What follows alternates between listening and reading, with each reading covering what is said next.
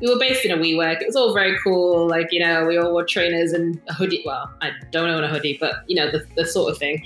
Um, and we were very separate to the rest of the business. Nobody really knew we existed. And so whenever we would go to sort of corporate HQ, um, people would be like, sorry, who are you? Like, what's your team do? I've never heard of you. And this, this went on for about probably 12 months. And we've only been exist- in existence for two years. On today's show, we're joined by Louise, an innovation expert and data expert at Experian. She talks all about innovation as well as inclusion across the technology industry. This is Tech Talks. It's your twice weekly technology podcast with myself, David Savage, that features interviews with leaders as well as a little bit of technology news. Joining me again on today's podcast, I've got a quiche. Chilling out in your white t-shirt, your baseball cap back on backwards, you work attire.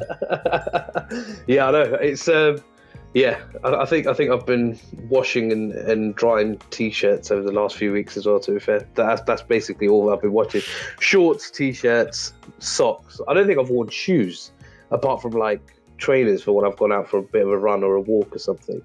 Um, In I've fairness, just I've been- been out for a, yeah, I've been out for a run this morning. I've, I've put slippers back on. Have you? Yeah, yeah, yeah. I've got I've got sliders, so um, I'm literally just wearing those around the house. Uh, it's just pretty crazy.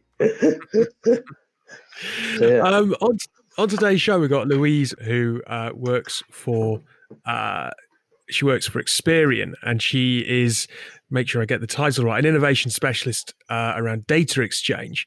I find this fascinating. You've bought a house. I'm in the process of trying to buy a house. It's crazy how these companies uh, basically dictate whether or not we get what we want. Experian and, and other credit lenders, or not credit lenders, sorry, credit score companies. Yeah, it's um, it's. Do you know what? I, I always I always find it nerve wracking because you feel like you're you're waiting for a decision based by a computer, like based on a on a computer or or like something that's automated. Um, Mm. I also remember being on the other side. I used to work in retail um, when I was at university and stuff. For a, um, are we allowed to name stores on here? Are we allowed to name like? I don't see why not. They probably won't Sure. listen anyway, mate. Okay, well, it was uh, it was Currys PC World. Um, but uh, yeah, so I, I remember like putting finance applications and stuff through, and we used to use um, the Experian credit score for people. But I just find it weird how you're at the mercy of someone or or, or a computer thing, something. or something like, and depending on what they you know what mood that that program is in or whatever, it's a yes or a no. Um, Like for me, constantly Yeah. the last decade, a bad mood. Yeah, mate, me as well, one hundred percent. I mean, I've got. I I was saying to you earlier, I've got a car and finance, you know, obviously a house and furniture and bits and, and all that sort of stuff. But it's just, it's just crazy how. I Yeah. always find that that I always find that you're very ev- everyone as soon as you start talking about credit scores, it's a very nervous conversation because unless people are super into it and, and monitor every little bit of bit of, of the um, score, I don't understand how you can keep on top of it. Really, um, Mm. well, I'm a, I don't know. Well, look, there's there's plenty that we can sink our teeth into. We'll we'll skip on to the interview, and then afterwards we'll come back with, with obviously some, um, possibly quite some personal conversation as well as some business conversation, because it affects all of us, right? And then we'll have a bit of tech news at the end. Today's guest is Louise, uh, Louise Maynard. Atem or Atem? Make sure I get this right. Um, fair, I don't mind, but Atom is what you, most people say. And you are an innovation specialist working at Experian. But more interestingly, you're one of the top 20 women in data and tech in 2019. So, how are you this morning? I am good. I'm, you know, getting cabin fever, probably like everybody else. I seem to spend my entire life on Zoom or some form of WebEx. So, uh, yeah, it's getting a little bit tedious, I'll be honest. But well, I'm surviving. I'm surviving. At the time of recording, we're, we're into kind of deep into week three of, of working from home, right? For most people. Yeah, it's a lot. It's um I never thought I'd miss the office quite this much, but I really, really do. Yeah, no, I do. I do. I, I, I think there's no shame in saying that I, you know, genuinely miss my colleagues and that Yeah. social interaction and actually having it taken away. I don't think I'm going to complain about stuff as much when I get it back. No. Well, we say this when like six months down the line, we'll be back to whinging. But Yeah, right yeah, probably. I feel like you know all the time when people would come over to my desk just to ask me something, I'm like, oh, I'm trying to concentrate. Go away. Now all I have to do, all I can do is concentrate, and it's uh, it's very annoying actually. So the work that you're doing at Experian, um, you're an innovation specialist, mm-hmm. but it's very heavily focused on data. Do you mind just very quickly telling us what you do on a day to day basis? Yeah, of course. Um, so back when I used to have a day to day routine, um, the, the main focus of the data exchange team, which is a team that was set up about two years ago now, is to um, leverage the power and the capability of what we're calling alternative data. So Experian is a business that's built on sort of traditional like banking data and, you know, doing credit scores and, and things like that. But one of the things I guess we realized is that, you know, there is so much data that's out there now that probably isn't getting used to its full capacity. Um, and when you think about other markets beyond sort of the UK and the US, if I think about like APAC markets, for example, where sort of the traditional credit scoring model has never really existed, we need to sort of rethink what our products and services need to look like for those markets. Um, and that's where alternative data can feature quite heavily. So we can use that to basically, you know, characterize and score consumers in a completely different way to the way it's been done historically in our more mature markets. So the data exchange team has been set up to to basically leverage alternative data as much as possible and figure out how we can use it to our advantage in the different markets that we work in. And when we're talking about alternative data, mm. specifically what what do we mean by that? Um, it could be it could be anything. It could be sort of like you know wearables data from your phone. It could be or your smartwatch or whatever device you might have. It could be other data from your smartphones because obviously you know we're, we're on them all of the time, if not even more so now. It could be anything like you know utilities data or rental data. One thing I learned when I joined Experian, I, I've been a renter, still I'm a renter for a really long time. But the fact that I pay my rent every month on time doesn't actually count towards my credit score. It's not traditional data in that sort of sense. So mm-hmm. anything that doesn't fall within the usual remit of like banking data or things that go on your credit file are termed as alternative. So yes, it could be sort of, you know, data from your phone and that's obviously very topical right now, but it can just be things like, you know, your utility payments or your rental payments or anything that just hasn't been included in the sort of traditional credit scoring before is alternative. I had seen that there was a company out there, Credit Ladder, that were trying to include rental payments into people's yeah. um, credit score. Why, why is it that bigger traditional banks haven't looked at that already? And because it makes sense. Look, I, have rented for 12 years and it yeah. does my head in that that track record of regular payments and it's a huge lump of money for most people every single month doesn't yeah. contribute to your credit file it's a, it's a strange thing and i think it's just you know that's just the way that the system was designed and people just didn't really think to revisit to be honest. And now we're we're appreciating that you know it's it's it's really hard. It's really hard to get a mortgage. It's really hard to buy a house.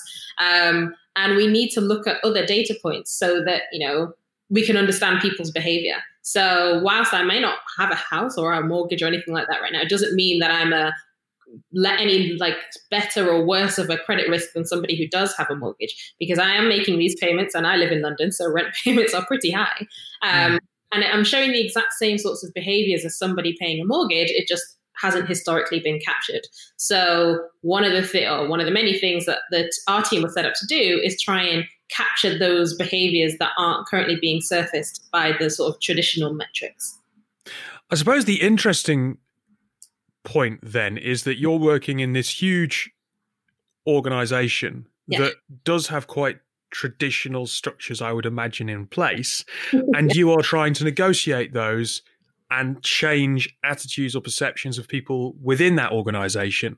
Yeah. It's all very well that you are doing the work that you're doing, but it's could be it could be at risk of being siloed if it's not advocated within the wider organization, right? Yeah, absolutely, and that, that is a big challenge that any anybody trying to do innovation in a large organization faces. So in my previous role, I was at BAE Systems before this. I was doing something quite similar, um, and there's a lot of innovation theatre going on in corporates at the moment, which is that you know everybody wants to say, "Oh, we're doing innovation" because it's the cool buzzword of the day.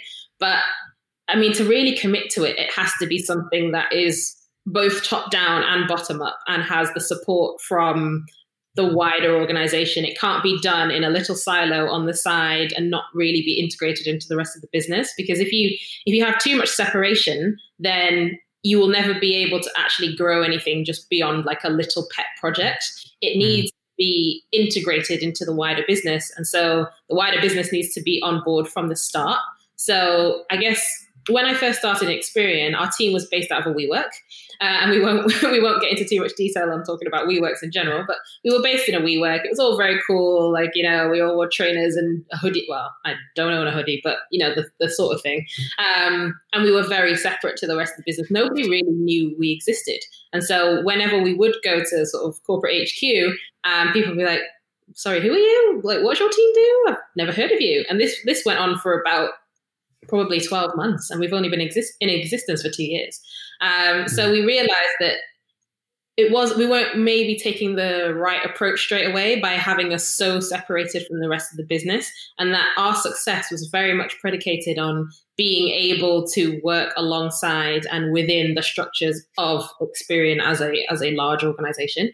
So we've we've got rid of the WeWork office. So we are we are now based with the rest of the team, um, and we make sure that we try and bring stakeholders along from the very start, rather than just saying we've got this idea, then we're just going to throw it over the fence and drop it on you, and then it's largely just going to fall by the wayside. So it's trying to be as integrated as we possibly can, but at the same time trying to change people's mindsets and trying to get them to work in a slightly different way than they would have done before even though it didn't work, I suppose the fact you're in a WeWork is a very positive sign, though, for how seriously the business took it because it surely is more expensive to put a team in a WeWork and recognize that they need to have a different culture in the first place for it to succeed, even mm. if then when it was born out, it didn't quite work for various reasons. Yeah, absolutely. And I think what's great about Experian is that the the leadership team are very very committed to this, and I don't believe that they're just paying lip service to like, oh yeah, let's do innovation because it's cool. They are willing to try new things, but they're also willing to say, okay, that didn't quite work. That wasn't quite the right way to do this. We accept that we made a bit of a mistake there. Let's learn from it. Let's fix it. So I guess what is quite refreshing is that they're willing to say, okay, didn't didn't get it right that time but let's take what we learned from that and, and do something better the next time. So that's quite how, to see. How do you keep that organizational sponsorship light on and going? Because this isn't the kind of thing where you can go, oh, here's results on the bottom line and yeah. here's instant impact. And when times get tough, I would imagine there are other departments that are going, hey, that pot of money, we we would need it for this project, for that project. You know, what's that team really delivering? I said you need that real strong committed sponsorship, and keeping that going must be difficult.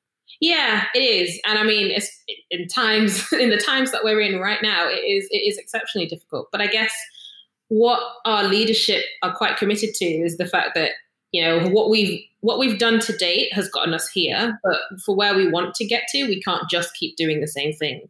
Hmm. And you know, we are constantly banging the drum and making sure that everybody is aware of, of what's going on and all of the things we are doing. But you're right, we don't necessarily contribute to bottom line revenue. Um, so in times like the, the times we're in now, making the business case is that bit more difficult. But I think our leadership team are very committed to the fact that we have to do things differently. And even in the very turbulent times that we're in right now, that resolve hasn't really weakened.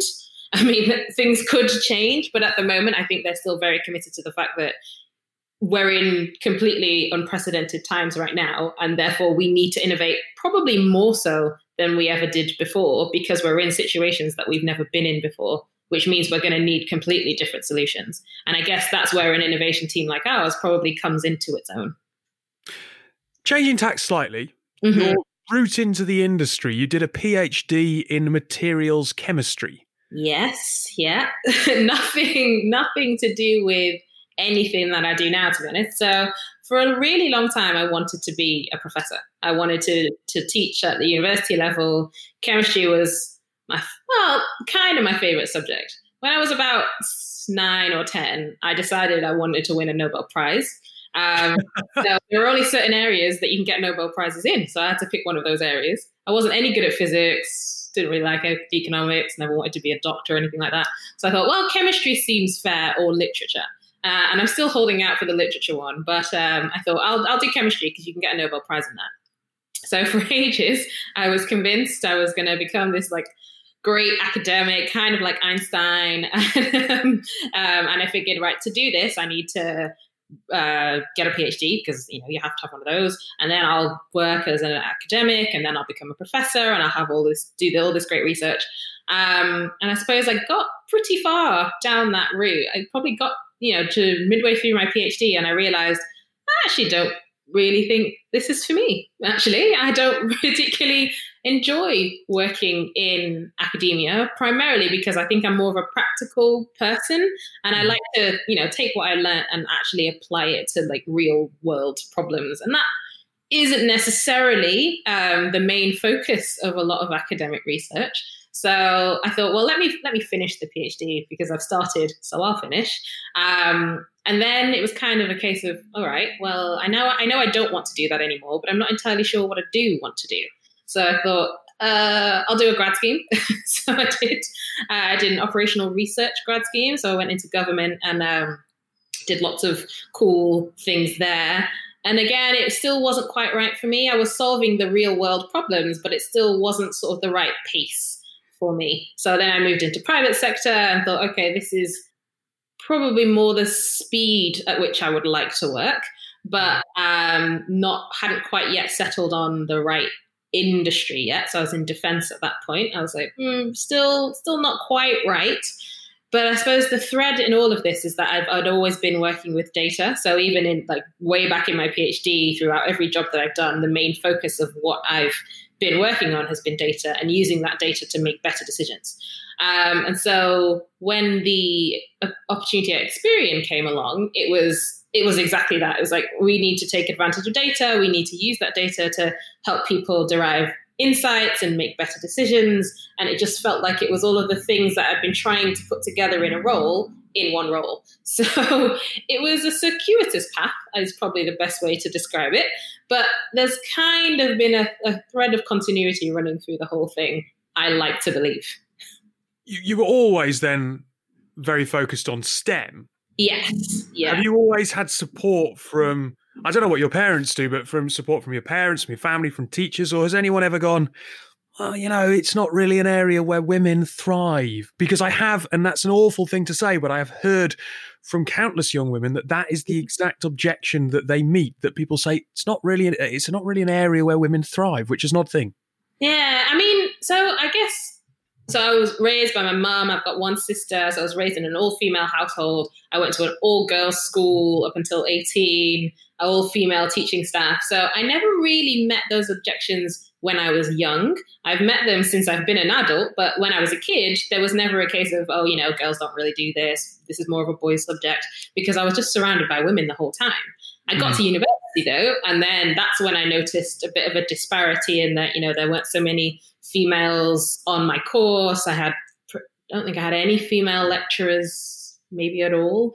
And um, I think I was in my master's year when a professor told me that if I wanted to be taken seriously in science, then I should definitely do a PhD because then nobody would know I was a woman until they met me which I thought was pretty harsh. Um, I was like, well, true, doctor doesn't have a gender. So he's like, yeah, so if you get a doctorate title, they won't know you're a woman. And then at least until they meet you, they'll take you seriously. like, oh, wow. excellent. That's lovely. Um, and I don't think he was particularly ill-intentioned. I mean, he was he was preparing me. He also he thought for what was to come, and you know he was probably quite right about that. Um, so yeah, it wasn't until I got no, you know, I started working or was in academia that I really started to notice that divide, and there were fewer and fewer women around me. Uh, and then I went into defense, which was a very, very male focused sector. And even, even in Experian, which is financial services, yes, there are far fewer women than I would like to see.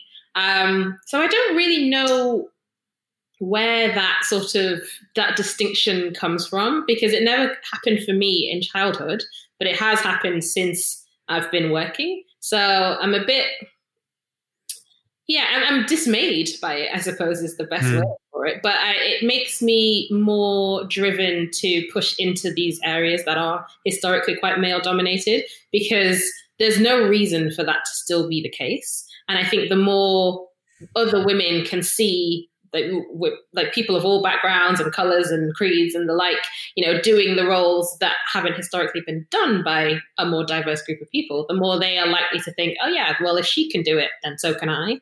So it's it makes for quite depressing, quite a depressing sort of picture, sadly. But I think it, it encourages me and it spurs me on to do more of the things that I'm doing because I think it shows people that it's possible. And I think that's what a lot of women in particular are missing. And you mentioned their different backgrounds and all colors and, and, and, you know, you've got to think about all different socioeconomic backgrounds as well. If you're kind of broadening out that conversation and you're talking about kids who are coming from socially deprived areas, mm-hmm. but we're both from Northern England, so I think we yeah. can kind of relate to aspects of that. Uh, uh, but also, you know, minority groups, etc., and not just women what do you say to those people in conversation? Have you had an opportunity to talk to a 14, 15 year old who is thinking about GCSEs, who is thinking about STEM subjects? Yeah. You know, what are the benefits when you get there, when you get into a role like you have now, mm. that hmm. make it exciting, that make it a great place to work? I think I think the thing that STEM gives me, or has always given me, is like it's just it gives you a really logical way of thinking about things, and it gives you a really like tangible framework for solving problems. And it's just it's beneficial across every sort of industry vertical, every type of role that I've done. That grounding that I gotten from like having a STEM education has been I'd break things down into sort of like manageable chunks and know how to solve a problem. I might not be familiar with the space that the problem is in, but I know how to go about solving any problem, to be honest. And I think that is something that STEM gives you more so than anything else. So if I was talking to like my 14 year old self, actually not my 14 year old self because I was very annoying at 14, um, 14 year old, I would say, you know, if, if it's something that you're passionate about, then don't let any of the other like exterior considerations stop you. So I went to like I said, a very, very, very fancy girls' school. But you know, I grew up it's in inner city Manchester.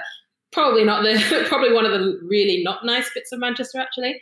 Um, and I was super fortunate to you know get the opportunities that I did. Um, I was on a, an assisted place scheme. I don't know if you remember those, but they, they was when the government would pay for like uh, smart kids from um, socially deprived areas to go to very fancy schools, basically. Mm. I think it got abolished in like 97 or 98.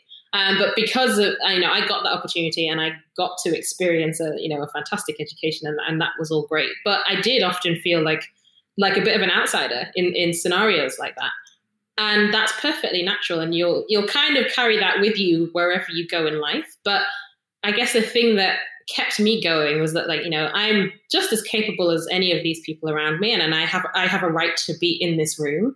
And i carry that with me even today even though you know i'm usually the only person of color in a room i'm the only woman in the room but i just have to remind myself that i have every much as of a right to be here as everyone else in this room because you know i have the the right background in terms of my knowledge. You know, I've got good points to bring to the table.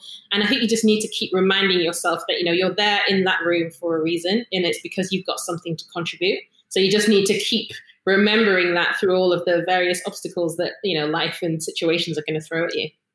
Mm. Look, it's been fascinating to talk to you. I'm really very grateful for you giving up some time. Uh, as much as you haven't had to travel to the to the, to the interview, you are still busy. Um, nice change. It's been a nice, um, nice uh, routine, break in my routine. so thank you for your time and uh, continue to keep safe. Thank you. You too. Yeah, look. I, in the intro, I mentioned about the fact that I'm trying to buy a house at the minute, and when she started talking about alternative data versus traditional data, that interests me. I know that there are there are companies out there that are trying to include uh, rental payments, mm. but it frustrates the hell out of me that I'm paying close to two grand a month almost, and I have paid at, t- at times over that a month in various different flats around London, and that doesn't go against the fact that I can make regular payments on a consistent basis to when yeah. to things like applying for a mortgage. It's yeah. so infuriating. It, it, doesn't go. I think. I think it's also just being able to back yourself up in terms of consistent income as well. Um, Mm. I, would like even other memberships, you know, things like uh, or, or, or, where you're having to pay regularly to use a service or a product. Um, you know what about, i'm not sure if like your your tv subscriptions like your skies and and, and bts and, and, yeah netflix um gym memberships you know some people i know are paying quite a lot for a for a gym you know within yeah, three yeah. figures um i know one guy paid, who pays about 200 pounds for a gym that he uses but you know, F forty five. I mean, that's not that's, that's a huge amount of money. No, it's um, it's some like it's really like some some bougie, funky one that's just opened up in um, Liverpool Street, um, and it's got all the like the the Instagram influencers that go there and take loads of pictures and right. stuff. So yeah, yeah, I, th- I think he's bought into that, but um, but it's near enough two hundred pounds a month. Um, uh, and, you, and you kind of think if someone's doing that over a year or, or, or a couple of years, then surely that sort of you know that that sort of payment um, history should be taken into account. I, yeah, I, I, think I, I, think I, I think I spend more on the gym than I do. No, not that I do on council tax, but it's not far off. Hmm. Hmm.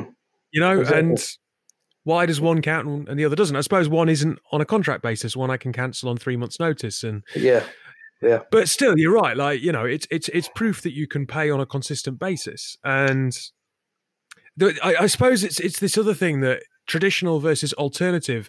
Maybe it's kind of like you know generation uh, Z and millennials have a non-traditional lifestyle compared to the way that we used to to manage and, and think about credit. I've lived in eight different properties in my twelve years in London. Hmm. hmm. I think so.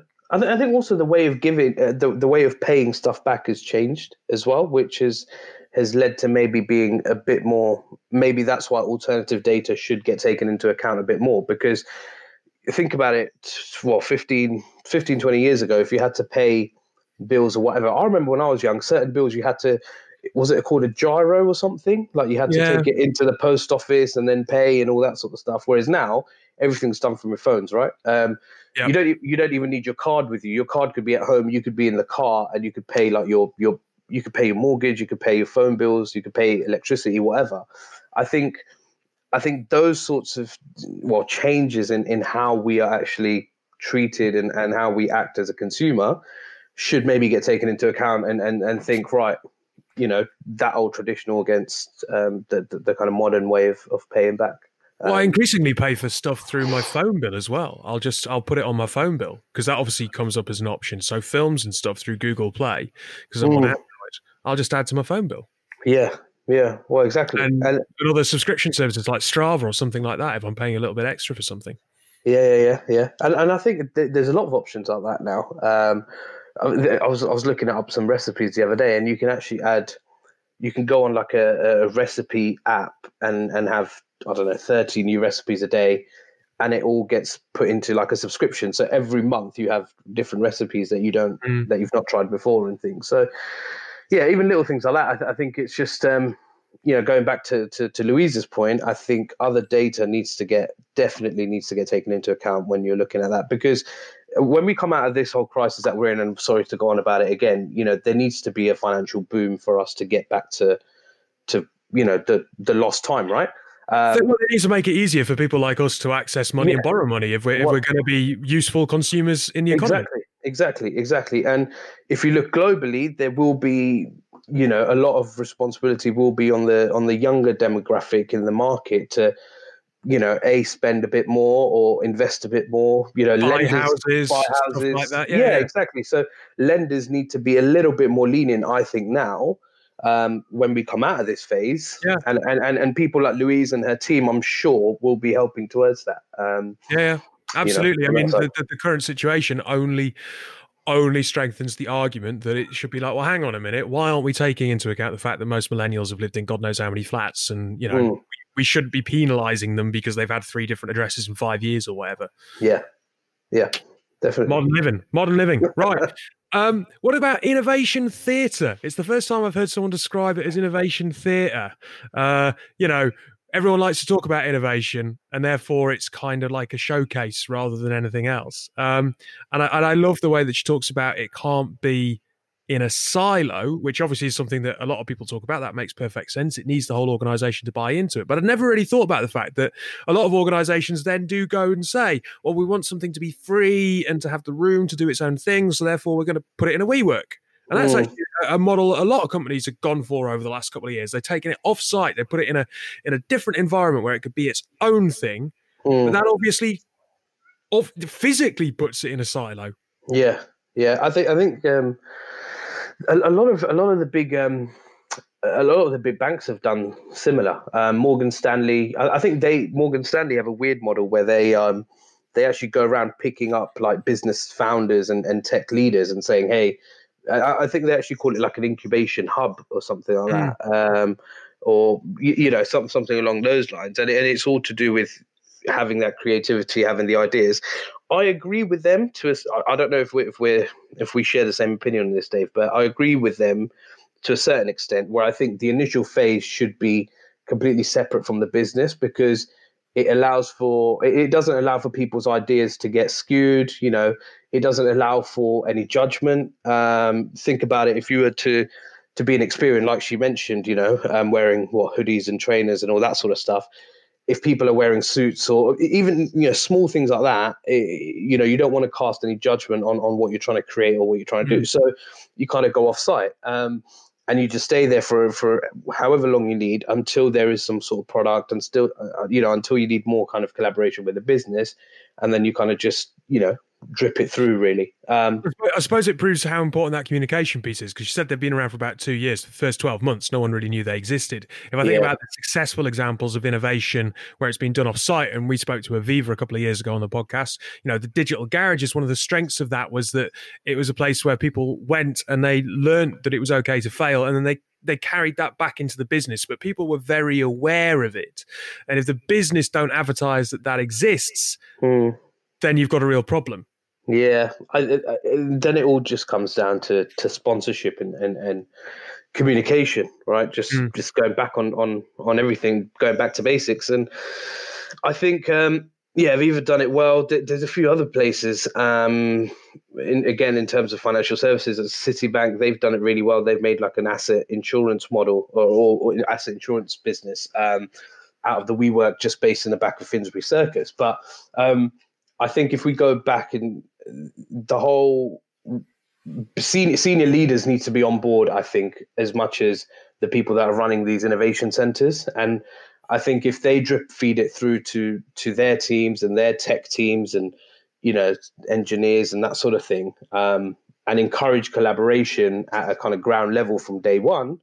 Um, maybe if, even if it's just like a video call or you know just a hey guys or a like a Thursday night you know, let's meet that team and, and go for a beer or whatever after work. I think little things like that to encourage relationship building will go a long way. Um, mm. And that will help when and one day they integrate back into the business. But also, here, here's another argument. Some people just want to be in that innovation center, right? They don't really want to yeah. be part of the main business. They they see themselves as, as being, you know, that kind of creative hub. Um, I'm sure businesses might find it a struggle to to integrate people and, and businesses and, and groups like that back into the business. I'm sure. Yeah. So I don't know. I don't know. I don't know what the um, yeah, what the outcome of that would be um, from that side. Really.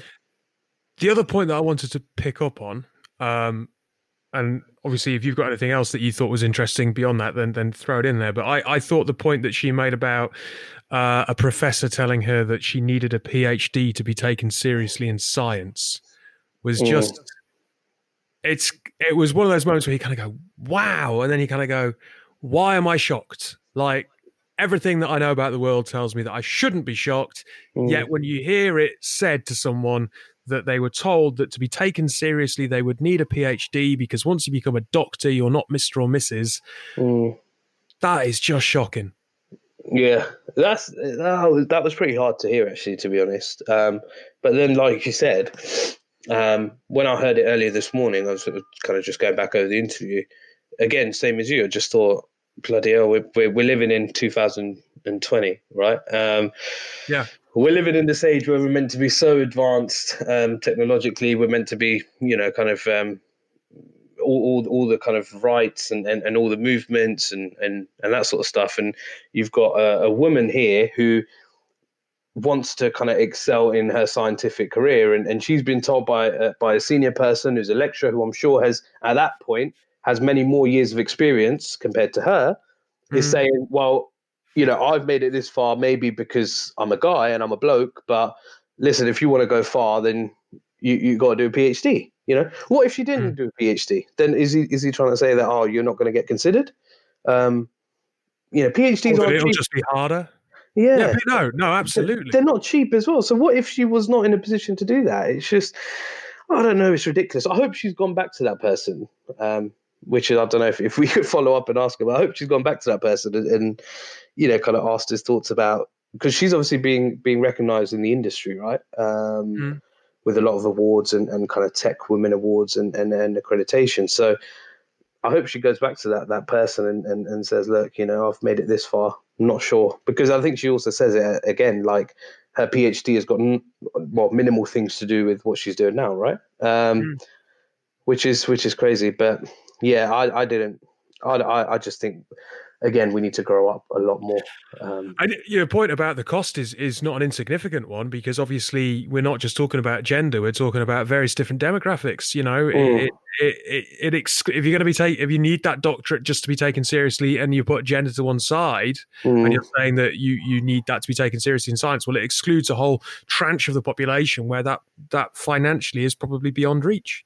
Yeah, exactly. And also, I- don't think you can be saying things like that to people that want to excel. You know, the, the argument within, well, within the industry over the last few years has been there's not many people doing, you know, STEM qualifications or, or STEM degrees and these sorts of things. So then you, you have people that willingly want to do something, and then you have lecturers or senior people telling them, well, you know, if you want to do something in any of those disciplines, you have to go all the way to the top. You know, you can't hmm. just you can't just do a university degree and maybe do some extra qualifications and, and, and kind of go from there. But yeah, it's um it's not ideal. Um, but we have heard of this stuff happening. You know, Yeah, when, when will it when will it stop? Um, I'm I'm in the camp of I don't think it will ever stop personally. Um, to, to be completely honest with you, as long as we are as long as we are humans, there will be an element of bias. Um, I, I'm I'm kind of that from that that approach Yeah, which which might be different. Well, I don't know. I don't know if that's different to you, Dave. Um, I don't know where.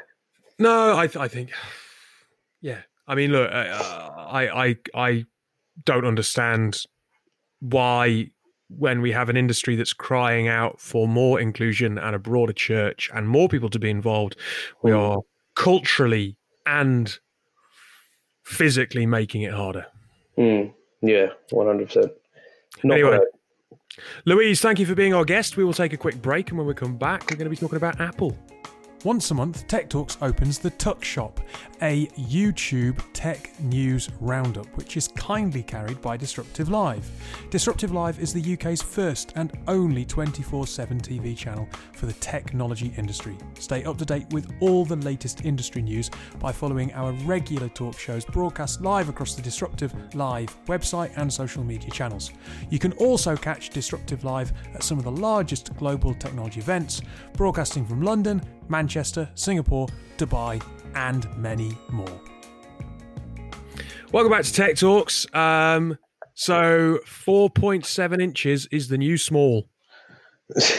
Where are you going with this, Dave? Well, apparently the iPhone 6, 7, and 8 were too large. So, have you seen that the, uh, the, the, the second generation iPhone SE is Right. their new cheap, smaller model that they've announced as of yesterday? So, it's Apple. Apple have announced a new $399 iPhone SE for 2020.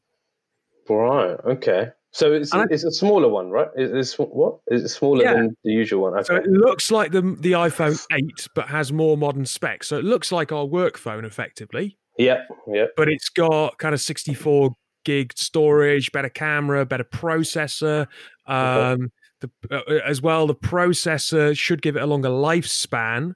Yeah. Um, I think this is interesting. This is this is this is I, the reason why I picked it out is I think this is unusual for Apple because Apple have always gone high end, high end, high end, and whilst they have released slightly cheaper phones and they had the C versions or whatever else that were plastic and and kind of different Mm. colors, it, they haven't done it for a little while, and I kind of thought they were heading in the premium, premium, premium to try and separate themselves from the fact that everyone else has caught up in a smartphone game, and here they are with a smaller, cheaper phone entering or trying to compete with a different part of the market to what traditionally they do. Do you, do you think they just do you think they they feel comfortable that they've already got the market share at the the, the premium end, and then they've they've gone right. Let's let's try to get some market share elsewhere. I, think I, think they, I think they're probably looking at what's coming out of of places like China, yeah, um, uh, that aren't viral. Um, yeah. they're, look, they're looking at you know good one. Yeah. what, what Huawei are making, what OnePlus are making, yeah, uh, and the Android is very very strong. I think in a slight, you know, they are missing out on a on a huge chunk of the market for people mm. who are going. You know what? I don't want to pay 900, 1,000 pounds, 1,100 quid on a new phone. Mm. But I can get something that basically does the same thing yeah. for 500 quid. And I have a One Plus for that very Yeah. reason. I just went, you know what? It does everything I need it to do. Why Mm. am I going to pay this ridiculous amount of money for something that isn't twice as good? Yeah, yeah, yeah. No, fair enough. And and I'm I'm the complete opposite to you. So I've got the whatever it is, the the latest one, X um, or eleven or whatever it is, um, Pro Max, whatever you call it. Um, but the, but then I'm from the the lazy category where because I've got all my iTunes and contacts and, and all that sort of stuff, and, and I've been with Apple for a while. I just do it because it's easier, right? And it's just you, it comes up to upgrade time, and you just get the new phone, and then that's it. You're done. But I, I don't Where, where does where does ease become like? Hang on a minute, I'm Yeah. paying sixty quid a month. Well, I, I, th- I think it does now, um, where where I'm having to kind of review my finances and where we are within the market. Yeah, Um, and it's only up until the other day I was kind of looking at you know how many kind of outgoings and stuff I had, and looked at my phone bill. I was like, oh god, okay, am I paying this much? You know, so it, it, it becomes it maybe Yeah. becomes an issue when people start to feel a little bit, you know, kind of um, strained on, on- on the financial side. So I don't know if it coincidence. could be. coincidence. I mean, I, I'm sure that this phone has been in the works far longer than the pandemic has been around for obvious. Yeah, You know, it takes a while to get a phone to market, but it might have been timed accidentally very well. yeah, exactly. And especially, is it only coming out in America? Did you say, or is it? No, no, I don't think so. I- I globally? just- yeah, I think so. I Okay. just uh, the Well, price tag dollars. Well, yeah. So, and, and apparently in America, this is the highest unemployment rate they've ever had within, Yeah. you know, 30, 40 years. And lo and behold, there's suddenly a new, cheaper version of, you know, the phone that everyone wants and, and, and that sort of thing. So, I don't know. Apple Apple is still quite clever. I think we we we may seem that oh this is a bit of a, a, weird situation. What are they doing? But suddenly they've they've you know maybe seen something else that we haven't really. Um, Interesting yeah. piece of consumer tech, anyway, with Yeah. maybe a change of direction and consumer habits going on there. I could do, Um, yeah, I could do with them releasing a cheaper Apple Watch. To be honest, yeah, that's That- yeah. I mean, if if they do listen, well, I don't know if they do listen, but if somehow this gets to them, I could do with do, a yeah, I, I could do with a watch around about well 150, 200 quid. To be honest, I'm not paying five hundred pound. Um, for, for- yeah, exactly. So We'll we'll we'll, we'll tag him in a post and ask. yeah, what's the guy's name? Tim Cook. Is it Tim Yeah. Cook? Is the CEO? Yeah, yeah, Keish wants a cheaper watch. Yeah. Excuse me, mate. Thank you for joining me on today's show, Keish, no problem. No problem. and we will be back next week.